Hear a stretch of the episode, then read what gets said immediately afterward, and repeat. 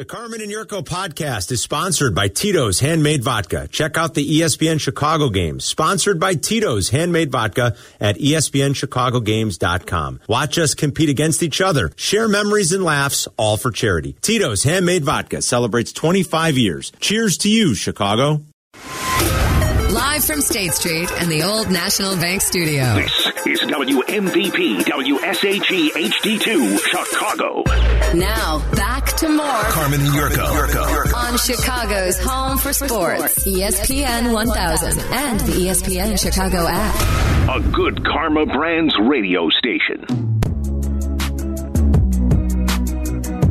Happy Hump Day, Carmen and York. The good kid's off the rest of the week. He'll meet us in Dallas for Bears and Cowboys. We go down with White Claw to do the show live. Peggy's going to do it with me on Friday. The show that is uh, live at Twin Peaks, the Irving, Texas location on Marketplace Boulevard. If you're going, come by and see us on Friday. Then York and Peggy will do the post game show at the Grand Prairie Twin Peaks location outside of Dallas on Sunday. Mellor sitting in today and tomorrow. Oh, to be the good kid right now. Uh, he's a, he tees off. I think he's got four rounds in Vegas with buddies. He got there last night. I think they tee off round one in like an hour. Oh, Yeah. sounds like a, a nice little uh, excursion in the middle of a football This guy, season. I tell you, the hey man, I'm not leads. hating on him. I'm No. actually envious and wish I was him right now. A little completely. what's it? 72 hour jaunt in Vegas and then meeting you guys in Dallas. That's perfect. I mean, what a week he's got. That's right? From Vegas to Dallas, four rounds of golf at four beautiful courses. God knows whatever else they're going to do in Vegas, and then a Saturday night and uh, Sunday Bears game in Dallas, Texas. I could think of worse things. And he got out of town just in time. He caught the uh, tail end of the beautiful weather, and now it's a Little nippy. crisp, chill, autumnal, as you like to say, Carm, Yes. autumnal air. So uh, Jurko a soaking in in the the sun in Vegas. There's a nip in the air indeed. The World Series starts this weekend. We're going to be talking to Nick Castellanos in like five minutes. He is supposed to call in. Jesse Rogers doing great work as always. And uh, When he's not breaking down a Bears game for two hours last night, filling in for Black and Abdallah, who had the uh, greeny shift yesterday. I don't know that he Jesse, should be doing that. That's a man of all seasons. Yeah, he's a jack of all trades, master of none, but he is great at covering baseball in all seriousness, and he's always great when we ask for guests. And Waddle and Silvy wanted to talk to Castellanos, but he could only do it now. Mm. So Jesse called us in like 30 minutes ago.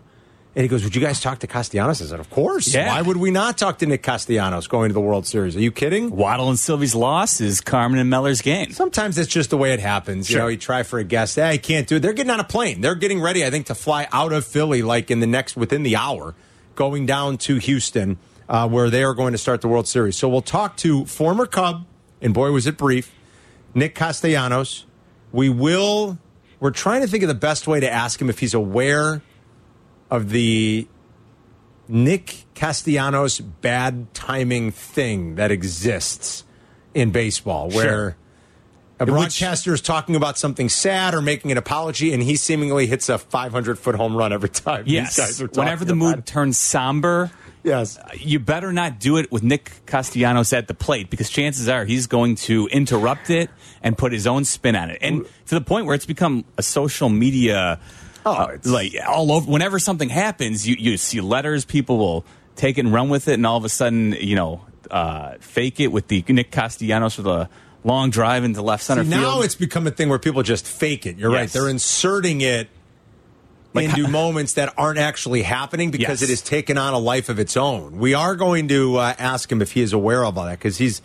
I think he's kind of distant from social media. Just uh, Oh, yeah. talking to Jesse and like he, you were saying, he's got a flip phone. Yes. A couple years ago, he ditched the smartphone and went to the flip phone. Interesting. And, and, and I think for a very mature and compelling reason. If all we if we, if we could all be so mature and say, I, you know what, this phone's I- I can't. uh, monopolizing too much of my time. I'm not that mature. I'm not. I can tell you right now, there's no way I could The go to a flip convenience of the Yeah. smartphone makes it hard to separate from it, right? And that, but yeah. kudos to him because he's done it. And I think uh, so. Yeah, we'll touch on that. Kind of an interesting cat. What it's like to be in uh, his first World Series, and he's going to play in a World Series. So Castellanos should be calling in any minute. Stick around for that. Uh, we will. Uh, we are going to talk to Courtney Cronin in an hour. We'll get an update from Halas. The news out of Dallas today: no Ezekiel Elliott at practice. Apparently a knee injury. Don't know how serious that is. Uh, Tony Pollard's probably the better running back at this point, anyway. But I think that you'd say the two-headed monster is still scarier than just Tony Pollard. I mean, Zeke's found the end zone a lot this year. Combined, they have over 800 yards rushing. They have six combined touchdowns. They're dangerous together. Uh, again, I think Pollard's better. He averages like a full yard and a half a carry more. But uh, that would be benefit Bears if Ezekiel Elliott is banged up in his. Certainly, because unquestionably, Pollard's a better runner right Yeah. now. He's more explosive, but Ezekiel Elliott as a pass blocker Mm-hmm. uh, is definitely leaps and bounds still better than Pollard there. And so it's harder to for opponents to know exactly what the Cowboys are going to do when Elliott's on the field. Generally, when Pollard's in the backfield, there's a pretty good chance he's Run. getting the ball. Yeah. And so, but he's explosive, so that aspect of it is a problem for defenses. But also, Elliott, when you get in close, he's Yeah. still the guy, the hammer, who Yeah. gets the ball near the goal line. So, if for some reason he's not available for the Cowboys, you mentioned it, Carm, that is definitely a huge boon for the Bears. Yeah, he's still kind of their battering ram down near the goal line. A lot of times, uh, Pollard does a lot of the work getting him around there, and then you saw that on display last week. If you saw the Cowboys play the Lions, which was such a strange game. I mean, you know, the Lions are going down uh, to take a lead in the fourth quarter, and probably did, but the coach didn't throw the challenge flag. Then they coughed up the football on the goal line. And then over like the next eight minutes, Yeah. Dallas went down the field, scored. Then the Lions turned it over again. And the game, I mean, it looked like a blowout. And literally with 12 minutes to go in the game, Dallas scored a touchdown to take the, The- lead. And the coach didn't throw the challenge flag. It the was Lions led 6 3 at halftime. very bizarre. It was And- a strange game. and the you know? Cowboys go on to win 24 to 6. And Like, how does that happen? Jared Goff? Jared Goff. They're still doing They're some still of the Jared Lions. Goff things. So, and look, the Dallas Cowboys defense too is elite. It's you know, if not among, it might be the best defense in the NFL. Uh, it might be. so that that's going to be you know, I think the Bears' real problem on Sunday is that you're going up against one of the best units in football. I got some numbers. We'll do it a little bit later in the show. Um, just from a numbers standpoint, I mean, it, they obviously pop when you watch them. Micah Parsons pops, uh, Diggs pops, and I think he's been better in coverage than he was a year ago. I mean, the numbers were very sexy last year. The takeaways they had as a team, they had 34 of them. That's a boatload.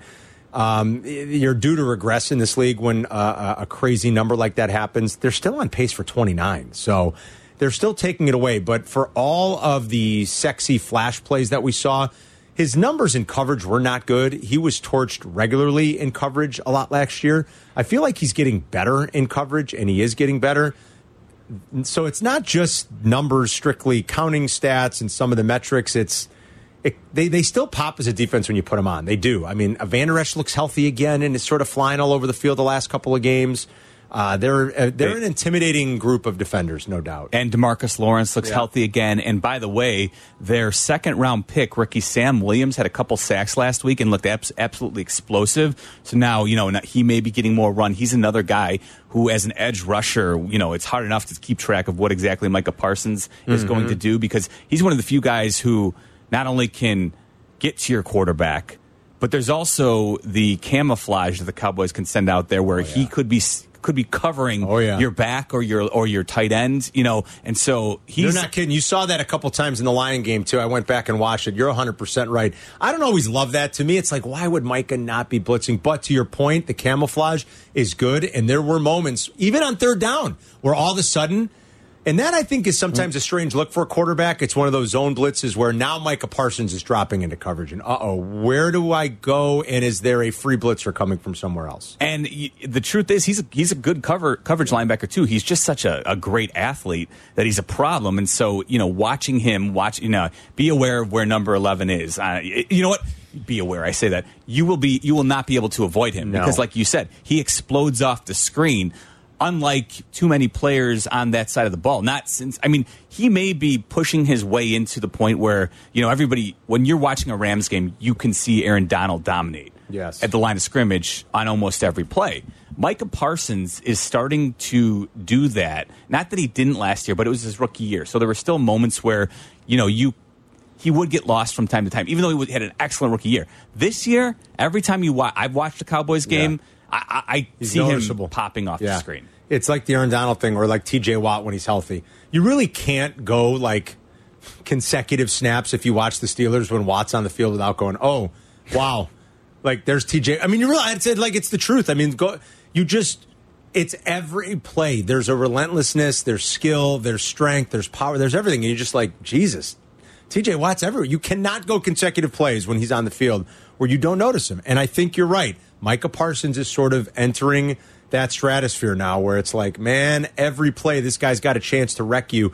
The Lions have a good offensive line. The Lions have two bookend tackles that you can kind of put on an island and say, guys, do it.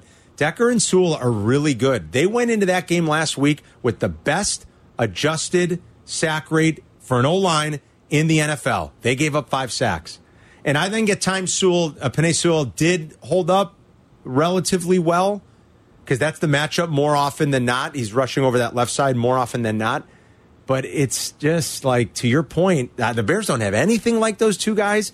And they still found a way to kind of wreck the game at times in the second half for the and Lions. the truth is that this is probably not going to pan out. But the fact that at this point in the season, you know, th- in as we enter week eight here, there's been some conversations about Micah Parsons pushing into the MVP conversation. Now we know that's generally Yeah. a quarterback award. Has to be. However, however, you look around and, and Josh Allen's the one guy who right now stands out, and you say, Without okay, they're five and one, and statistically he's putting up the numbers.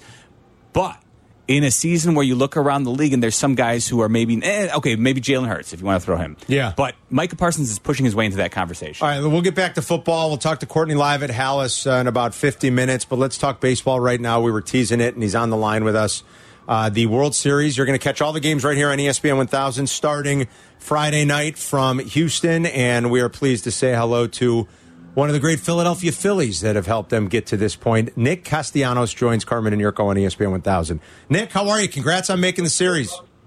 Thank you guys. How you guys doing? We're doing well. Uh, what's the, you know, this is your third trip. You've been three different teams, three different cities in the playoffs. Uh, you- this is the deepest run you've made to this point. But what can you just tell us what that vibe has been like in Philly when you guys have been home here in the last couple weeks? Because uh, it's just exploding off the screen. I mean, you could feel it watching on TV. What's it been like for the home games in Philadelphia?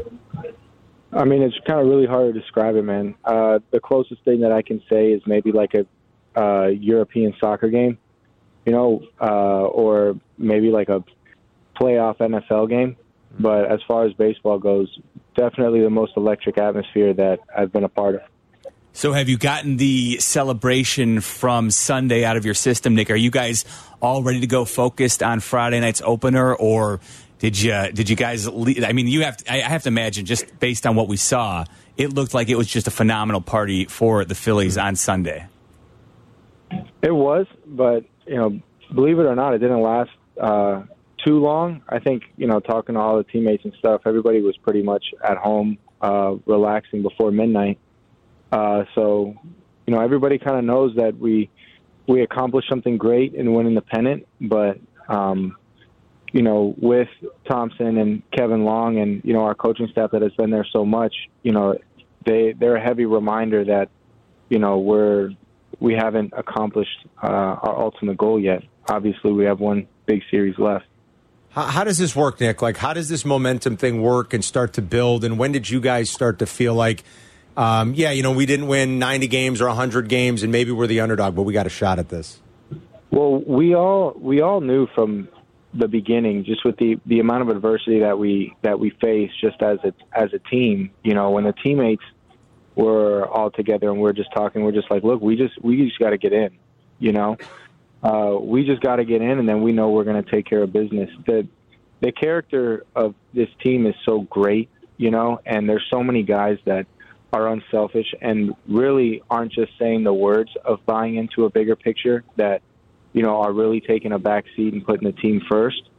And um you know i think that that's it's really paying off and everybody's you know that the world really is is being able to see what happens when you know a, a group of guys come together and really are just are all working and pulling towards one direction. I think and also with the veteran coaching staff that we have they're doing an unbelievable job of not micromanaging you know they're they're really allowing the players to uh run the show so to speak and like trust their instincts and go out and play baseball and i think that's why we've been able to have success here in the playoffs Is that the biggest change from Joe Girardi? Is that something that Rob Thomson brought that maybe wasn't happening early in the season?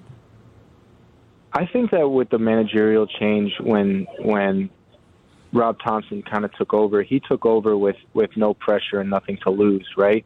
Like even in the beginning of the season, they weren't even introducing him as manager Rob Thomson. They're introducing him as interim manager Rob Thomson. So like when he took over, I don't think there was any expectations of he had to do something. I think that he was unbelievably prepared because he showed up for work each and every day underneath Joe, uh, putting in all of the work, gathering all the information, you know, learning who his players were over time, you know, not including myself and Kyle. This is our first year here, but everybody else kind of seeing the the way that all the young kids uh, developed and learned their personalities. So like when he took over, I think that he knew how to manage perfectly doing the bare minimum, right? right? And just kind of allowing, uh, putting players in the circumstances to allow the best versions of themselves to come out. And I think that's what he's done so well. Phillies right fielder Nick Castellanos joining us here on Carmen Yurko Meller and for Yurko today. All right, Nick, so you guys have the Astros, and coincidentally enough, you guys actually clinched your playoff berth against the Astros. Now, how weird is it now to see them on the other side of the, uh, the field here as you're going to have to go ahead and try and beat them for a World Series title? Not that weird because when we were over there, I think we were all aware that that's probably something that could happen because the Astros are an incredibly good baseball team, you know, and then obviously we knew our goal was to be able to get to the World Series. So we knew that meeting them in this case scenario was a very realistic expectation. You guys were the last team to beat them. I mean, they've right. I think the I don't think the Astros have lost a game since you guys beat them in that first game uh, against. I'm pretty sure they've won nine in a row. They're definitely uh, undefeated so far to this point in the playoffs. How cognizant, Nick, are you guys of the Astros' past, like the the cheating scandal, and like, are they maybe still cheating? Are you cognizant uh, of you know anywhere you go on the road these days in baseball? Like, does that roll around in your minds? And is there something you guys are doing to prepare? To make sure there is no funny business, there is no sign stealing and stuff like that going on in this series? I would say that if I if if it doesn't roll around in my mind, I'd be lying, right? You know, because you know once somebody does something once, there's always a chance that they can do it again. Now that being said, I don't, I have no idea, you know, and I'm not making any assumptions, but you know, no one here is is stupid. You know, JT is an incredibly smart guy, so Mm. I'm sure that uh, all of our uh, him and the pitchers are going to be on the same page of, you know, not just putting any, you know, single sign down or taking anything like that for granted. But I mean, now with there's so much technology out there and in baseball, right? So like it's it's always inevitable, pretty much anywhere that you can go. So it's our, our club has just done a good job of of just being aware and um, doing the best we can to make sure that everything we're doing is staying uh, in house and maybe a little bit complicated, so no one else can really figure it out that easy. Now, Nick, because the World Series starts on Friday, I don't know how much of this you guys have actually observed, but I can tell you, working in the media, it is clear that Philadelphia, for once, is going to, I think, outside of, you know, southern Texas, is going to have virtually the entire country behind a Philadelphia team because there is a lot of an- animosity towards the Astros. So, in reality, I think the Phillies are going to be America's, America's team, team. in this World Series. Have you guys thought about that at all? Uh, I think that we're all aware of it. I don't think that we we don't sit around and like just you know gush over the fact that that we are America's team. But that being said, you know we appreciate all the love and, and support uh, that we get. You know, and I think that the country probably just relates with us because they can see how authentic uh, we are. You know, and how uh, we've come together and how we've you know faced adversity and how we're beginning or how we've you know uh, overcome it to get where we are. So they could probably relate to that.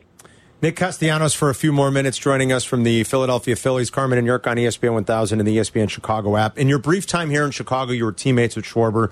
Your teammates again. I believe this is already postseason series number eight for Kyle. He just seems to be one of those guys like you'd look at it, I guess, Nick, and be like, he, he kind of is a winner. Um, he's not perfect, but he just helps teams win. He's got, I think, 12 postseason home runs already in his career. I know clutch is like sometimes kind of hard to define from an analytic standpoint, but there seems to be a clutchness about Schwarber. What do you think of him as a teammate? You know, if you like winning, it's every he's everything really that you can want because he's always positive. He's uh, extremely consistent of his work, uh, and he's team first. You know, and um, you know, analytics don't measure character, and it's and it's hard to it's hard to measure that unless you really get to know and spend time with somebody over a long period of time. And I think that he's a high character individual. So you know, baseball gives you what you put in, and he puts in a lot. So it's not a coincidence that baseball rewards him uh, usually when you know the stakes are the highest. Phillies right fielder Nick Castellanos joining us, getting set for his first World Series on Friday night. Nick, you still rocking the flip phone these days? uh, so since since the birth of my son in May, I had to become an adult and get a fucking smartphone again. Why? Because you need the But- pic- because the pictures and stuff like that, or Uh, that also, you know, my Jess, my wife, doesn't come with me everywhere on the road because she, uh, you know, has to be at home and be a mom and stuff. So, you know, I have to be responsible and like call Ubers and set up my stuff, and you know, and a smartphone kind of is uh, necessary for that sort of thing. But I will say this: I, I, lo- I like my life so much better when I don't have this smartphone attached to my hip, man. So who knows? Once once I once I get balance in my life again, and you know navigate and understand, you know, being a father of two and everything, and I feel comfortable enough to be selfish enough to go back to shutting out the rest of the world. I'm gonna do it. Nick, can I? Uh, I want to commend you though. You said I had to become an adult. However, I have to say, I thought when I've heard your explanations about why you went back to a flip phone, I thought that was a very mature mm, approach Me from every too. time I've heard you say it. And so, unfortunately, you're right. We're kind of living in a smartphone world where just the convenience of it, getting Ubers and sending photos to people, it makes it a necessity in some ways. But I always loved your approach as to not letting social media dictate your life and the screen time kind of monopolizing your time. So I want to say, even though you've made the switch back to the smartphone, I think it was adult of you to go back to the flip phone years ago. Well, I will say this: even every so I've I've gone to a flip phone twice. Once when I went through uh, a divorce. When I was going through my divorce in 2016, I took a time out and went to a flip phone, and then obviously this past year. And then every single time that I do that, um, I'm better and better at, you know, controlling, like con- like being in control of it. You know, I think that everybody is so numb to the fact that this thing is smarter than we are. So the worst thing that a curious mind can have is something that is more intelligent or can give out more information than that curious mind can process. So it ends up like really turning people into zombies. Yeah. And it's kind of scary. It's very thoughtful and mindful. We want to ask you one more thing before we, and then we'll spring you. But off of this, like the whole, you know, social media thing, and just because you have a smartphone doesn't mean you have to be addicted to social media. You don't strike us, and from what we've heard, is the kind of guy that is addicted to social media. But with that said, are you aware of what has happened over the years? It all started with the Thom Brennaman stuff in Cincinnati a couple years ago. Are you aware of like the social media phenomenon that has become like? Oh, someone's apologizing or someone's telling a sad story, and Nick Castellanos is up and he's hitting a 440 foot home run. And like, it's kind of taken on a mind of its own on social media the last couple years. Do you know about this? Like, it's almost like the curse of Nick Castellanos. Well, yeah, obviously I'm very aware of it.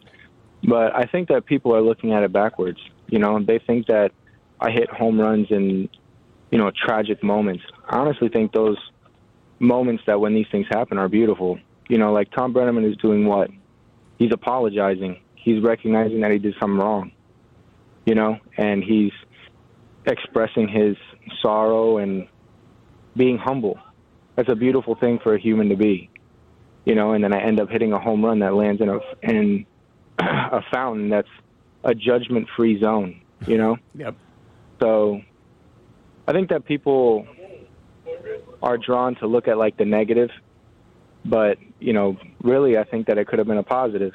Like, how amazing would it have been if like the LGBTQ community or whatever would have been able to see that and then understand that no one's perfect, you know, and really just drawn together to love and accept and like push for him to keep his job. I don't know. You know, and then obviously when and then other eulogies and stuff, people are being celebrated for the life that they live and then I happen to coincidentally honor them in that way. I don't know. I like you know, I always think that I always think there it doesn't always have to be viewed as a negative or a tragedy or something bad's happening. You know. It's a great attitude. You seem to be a positive person. Do your friends send you like stuff when they see it, or do they know better? Do they know who you are, the way you're wired, and do they kind of do, do, they do they ignore it almost in a way? No, my I mean my like my close circle of friends, you know, know me and they give me a hard time and they send me all this all this shit, you know, and you know, we we joke and we go back and forth. It's not like I'm a hermit and live in a hole, you know, like I'm a, I'm aware like I'm aware of everything that that goes on. I just really want I just really pick and choose uh and filter, you know, the information I care to absorb.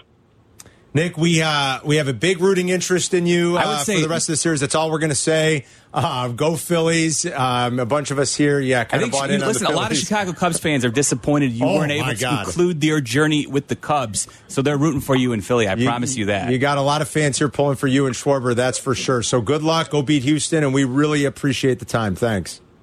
Thank you guys. Have a great day. All right, Nick. There's Nick Castellanos. Pretty seems like a deep enlightened guy. All right, we uh, we'll take a break. We're way late. Uh, we'll come back and talk about the interview a little bit, and we'll get back into football. 312 332 3776 if you want to join us. Meller's in for the good kid. It's Carmen New York. We'll be right back. You're listening to Carmen and Jurko on ESPN 1000. Follow at Carmen DeFalco and at Jurko64 on Twitter. Carmen and Jurko on ESPN 1000, Chicago's home for sports. We're going to have to turn around and take another break here in just a couple of minutes. Got a little bit off the clock. But we had a chance to spend some time with Nick Castellanos as uh, he prepares for his first World Series, second go around for Kyle Schwarber. Eight playoff series already, Miller. This will be his eighth playoff series. That's uh, pretty he should good. be a White Sox. well, Might have been at home let's- for the playoffs this year, but Yes, yes, he should have been. I know. I, you can't let it go, can you, Carm? No, sometimes I just can't. Mahomes, you know Mahomes is awesome. I can't let it go. I'm sorry. You know what? I would have settled. Sorry. I would have settled for uh, Bryce Harper too if you want another left-handed stick inside the Phillies lineup that could have been good on the south side. I'm telling you, I know you felt it because you're a White Sox fan and a baseball fan, and I was texting Dude. some of my White Sox fan friends on Sunday. on Sunday. I'm like, Wheeler, Harper, Machado, um, Tatis, uh, who's Tati- suspended. I mean, well, yeah, I mean, I, I, I wasn't no, even no, I don't, thinking I don't about even that. care. I, I don't. No, no, I know. it's the like, are you Harper, kidding Wheeler, me? Yes. Schwarber, Machado. I'm like, I'm watching the series, and I'm like, what? Like, how Yes, are none of it- them a sock? And like, they wanted maybe two and a half of them, and It was like White Sox. What, struck out. what could have been? Yeah, just it's like staring you in the face in this NLCS. There's no doubt about it. Absolutely brutal. The the most we're getting on the bid for by PropSwap, by the way, is eighteen hundred, and the guys have drawn a line in the sand. They don't want to go below two thousand. Part of me is like, guys, eighteen hundred, you know, minus our bet, like we each pocket two hundred and seventy five bucks.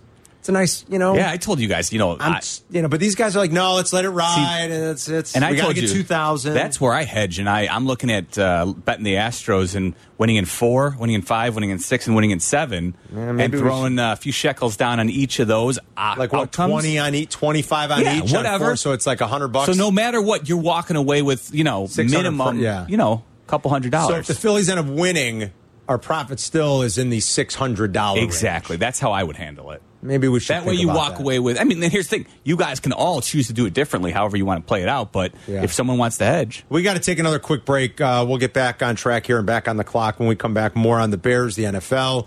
312 332 3776. The daunting task that awaits as the Bears get ready to face Micah Parsons and that ferocious Dallas pass rush. I got some numbers, some good ones that we'll talk about coming up next. See what Carmen and Jurko are talking about on Twitch. Follow ESPN 1000 Chicago today. This is Carmen and Jurko on ESPN 1000, Chicago's home for sports. York's off the rest of the week. Meller's in today and tomorrow. Peggy Kusinski will join me live in Big D in Dallas for Bears and Cowboys this Friday. We're going to be at the Twin Peaks in Irving, Texas, just north of LBJ Expressway on Marketplace Boulevard. Come by and see us there if you are going down to Dallas for the weekend. Can't wait to get down there with White Claw. And then Jurko and Peggy will do the post game immediately after Bears and Cowboys on Sunday. They're going to be at the Grand Prairie Twin Peaks location. We're live in our Old National Bank State Street studio.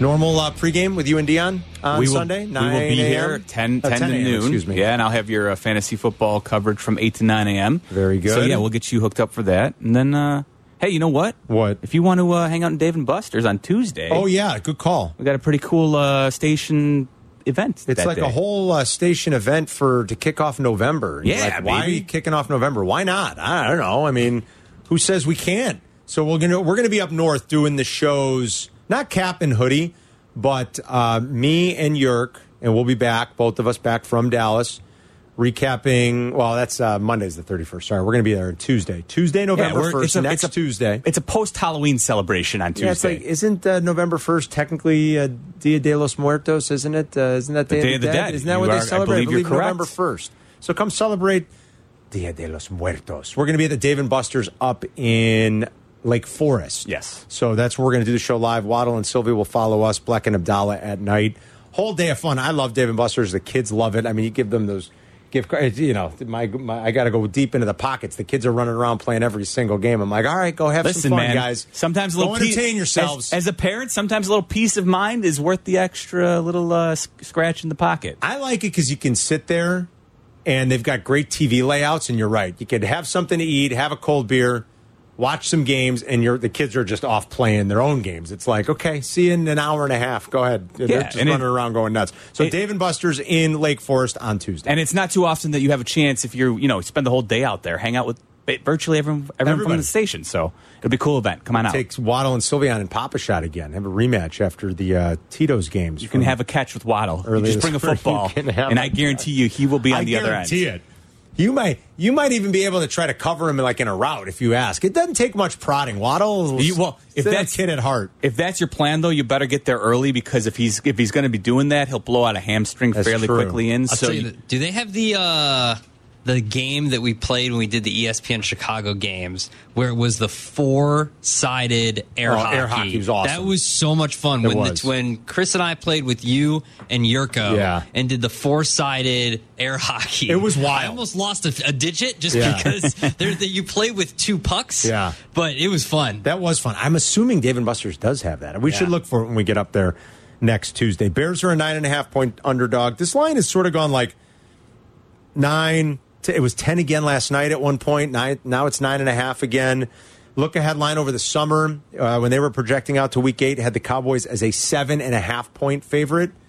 So we'll talk to Furman tomorrow. I can't say when the line opened at about nine and a half after the Bears won Monday night. I'm too shocked at the two point ad. I think just based on the Cowboys defense and some of the Bears struggles, even though they've cleaned things up the last couple weeks, Meller, like they have, this Cowboy defense, I, I told you I'd give you some numbers. Like we were talking about this to start the show. Um, first of all, Detroit's O line, we told you, went in with the best adju- adjusted sack rate in the NFL. They gave up five sacks. The Bears have the worst adjusted sack rate in the NFL, and nobody's even close. I mean, it's 15.9%. That's bad. The next worst team is Atlanta at 9.9%. The Cowboys already have 29 sacks on the season. That puts them on pace. Yes, there's an extra game. I get it. These records are going to change as we go forward. There's going to be an 18th game soon. But it puts them on pace for 70 sacks. Three teams in NFL history have 70 sacks in a season. Three. 84 Bears, Bears, 87 Bears, Bears, Bears, and the 89 Vikings. That's it. not Bears, Not Bears, but Chris Doleman, who had like and Keith, 22. Keith Millard too. and I Keith believe. Millard. I think uh, you 100%. Those are the only three teams ever. Um, if we were still playing a 16 game season, they'd be on pace for 66 sacks. The last team with more than 65 in a season, the 2000 Saints. The last team with more than 60, the 2006 Chargers. So they're like sort of flirting with rarefied air. Yeah. I mean, they have 29 sacks and 50. What do they have? They have 56 quarterback hits already. Like, that's a staggering number of pressures on the quarterback. Yeah, no, and some Bears injury news that is not uh, going to help the situation. Lucas Patrick likely headed to the injured reserve. Oh, boy. Now, Matt Eberflus says they're still evaluating the injury, but obviously uh, not going to be available this Sunday at the very least. I wouldn't think if, I'll you, if they're ya. considering IR. And then Sam Mustipher will stay at center for the Bears. And Michael Schofield will continue to play left guard Mm-hmm. until Cody gets back. The, the um, it's been a rough go for Lucas Patrick. You think about the broken hand Yep. and then really struggling sort of out of position and now one game in as a start. I mean, uh, what a quarter and a half in and He's maybe going back to IR. Toe, toe injuries are no joke. I don't know what it is. Is it a hyperextension? Is it turf toe? I don't know, but I will say this, and Jurko says it all the time. Like, don't poo poo. Oh, how does a O lineman have a toe injury? Toe injuries for athletes are devastating injuries. Quite often, it, one of a toe injury ended Jack Ham's career. I mean, it's no joke, and so not good news. No, and it's and an injury too, where if you yeah, if you can't run properly, like forget it. There's just you you know trying to gut gutting gutting it out isn't even No, on the table because as you just pointed out, like first of all, Lucas Patrick needs to get out there and prove that even healthy, he is you know the player that they thought they were signing in free agency, and now if you're compromised, that doesn't help the situation. One piece of somewhat good news: Byron Pringle has entered the 21 day period where he'll begin practice, where they can bring him back from injured reserve. So that would be helpful if he could come back for the Bears, give them another option at receiver. Be nice considering you know they didn't uh, draft a wide. Re- oh wait, they did. We just don't see him on the field very often. I'm going to ask Courtney more about that. I keep pressing her every week about Velus Jones and his limited snap count. I mean, they barely used him again. I know. Well, Not a good sign. I, uh, so we'll talk to Courtney about that in like 15. We'll grab some of your calls coming up next. Thoughts on the Bears? How do they do this going into Big D? Can they pull another stunning upset, or is the defense going to be too much for them to handle this weekend? 312 332 3776. Mellor's in for Jurko. We'll be right back. You're listening to Carmen and Jurko, On Chicago's home for sports. ESPN 1000. Don't miss a minute of Carmen and Jurko. Tell your smart speaker to play E ESPN 1000. Courtney Cronin at one. Talk about the latest uh, on Lucas Patrick's injury, Velus Jones. We're going to start to finally see him have a little bit more usage in games. What are they not seeing maybe in practice? I don't know. It's kind of crazy. Uh, tall task this week against the Cowboys in Dallas. Tall task just because that defense is really, really good, and Dan Quinn, I think, is really, really good. I think their head coach is I mean, they might save him, Meller, just by you know, just by the nature of having a decent ten or eleven. You know, that'd be a good. I shouldn't say decent. They go out and win eleven games. That's good. They'll make the playoffs. They look like they're going to be a playoff team based on the strength of that defense. But but if I- if you're Jerry Jones and ah. you're assessing whether or not you want to bring back Mike McCarthy, the way it ended last year for them in the playoffs isn't a lot of what happens with Mike McCarthy going to be Maybe. determined based on this playoff Maybe you're right season about as well, that. if assuming they get there. You know what I mean? Like Maybe you're right. it, it ended so poorly against the Niners last year. I want to tell. We can talk more about that during the one o'clock hour a little bit about and just some other coaching observations. Or everybody wants to know where Sean Payton's going to go, and I, I was floating a theory around uh, with you guys up in the office. I want to maybe bring that to the air. We can talk about that after one o'clock. Scott's in Aurora on ESPN 1000. What's going on, Scott? What's up, Carm? How you doing, buddy? Good man. How you doing? Not too bad. Hey, Jeff. What's up, Um, Scotty? What I'm, you know, I'm not sure if I'm the only one that's seeing this, and I don't have the actual, you know, throws, but it seems like a lot of times that Justin's going to the right side of the end zone. The throws seem to sail on him a little bit more. It seems like the throws to the left side of the end zone are a little more accurate. I, I don't know if I'm just missing it or if that's just kind of what I'm remembering in my head. I didn't write it down. It was just kind of thinking about that. It just seems like the right side is a little bit of a, of a trouble spot. Uh, yeah, I don't know. I mean, we could go start looking at some of the tracking data on that, That's Scott. I exactly mean, where you, I was trying to go, You yep. might be. That might be some recency bias based on the throw that probably wasn't the best throw to Mooney when he was going towards the pylon in the game on Monday night. And Aikman did a good job saying, "All right, that's a throw that really needs to have a little bit more Yeah, air it under it. Let your receiver get to it. It was very flat. I don't know if he's got a try. Like Mitch couldn't go left. I mean, that's well documented. Kid like Zoolander can can can Justin not go right? I don't know. I don't. I would say this too. Once you've reached this level, every quarterback has a preference. Most quarterbacks prefer to go if they're rolling or whatever. They prefer to go to that side. That doesn't mean that you can't be effective as an NFL quarterback. You know, the truth is that I think Waddle's been on this for a while now. Like he, if he hits the layups that are in front of him, and then in conjunction with what we saw from Luke Getsy this past Monday night, I got to be honest, Carm, I was stunned. Yeah. I like in terms of having a low bar entering a game for the Bears. I was, it was on the ground for me. You know what I mean? Like, so all they had to do was step over, and I would have been impressed. But I was I, I was not expecting the performance that they put on against the Patriots I, when Belichick had an opportunity to go ahead and move past George Halas on Monday Night Football. I thought for sure he was going to come up with some things that were going to confuse Justin Fields. And to Luke Getsy and Matt Eberflus's credit, they surprised Bill Belichick and his defense with Yeah. something that they had not seen on tape. And the Bears, I'm I have a renewed sense of confidence in this coaching staff that I didn't know I could get to as quickly as I did because I was just so stunned by what they did on Monday night. Now listen, it could all go away very quickly if it's a complete clunker against Dallas and they're not doing some design runs. But why would they do that? At that, that point, that would seem silly. I think they've tapped into something where I'm very encouraged with what the possibilities could be with Justin. Uh, I think you put it uh, well there that they probably tapped into something that they'll continue to go to now. There's still going to have to be other counters and wrinkles off those things. The league catches on pretty quick normally. Mm-hmm. And I think Dan Quinn will be, I'm sure they're spending a lot of time this week preparing and looking at, okay, how did the Bears go in on Monday night and embarrass a pretty good franchise? Yes. That's what they did. I mean, they dominated them in just about every facet of the game. And so I would imagine that there are going to have to be a few new added wrinkles, but it's what good. I don't know how good they're ultimately going to be. I really don't. I hope it works. I hope the Bears aren't looking for a coach in two or three years. But what good coaches and good organizations do with extra time to prepare is what the Bears just did. And that, I agree with you, is a positive sign. You, you, it's, it's very easy the easiest way maybe to look at like who's a good coach in the NFL and what makes him a good coach and why. Go look at coaches like Andy Reid Yep, and off Belichick bye, really yep. off of a buy or with extra time. Go look at their records. Go look at Tomlin's record, Andy Reid's record, Mike Shanahan's record when he coached. Go look at their records with extra time to prepare. Tell me what you see.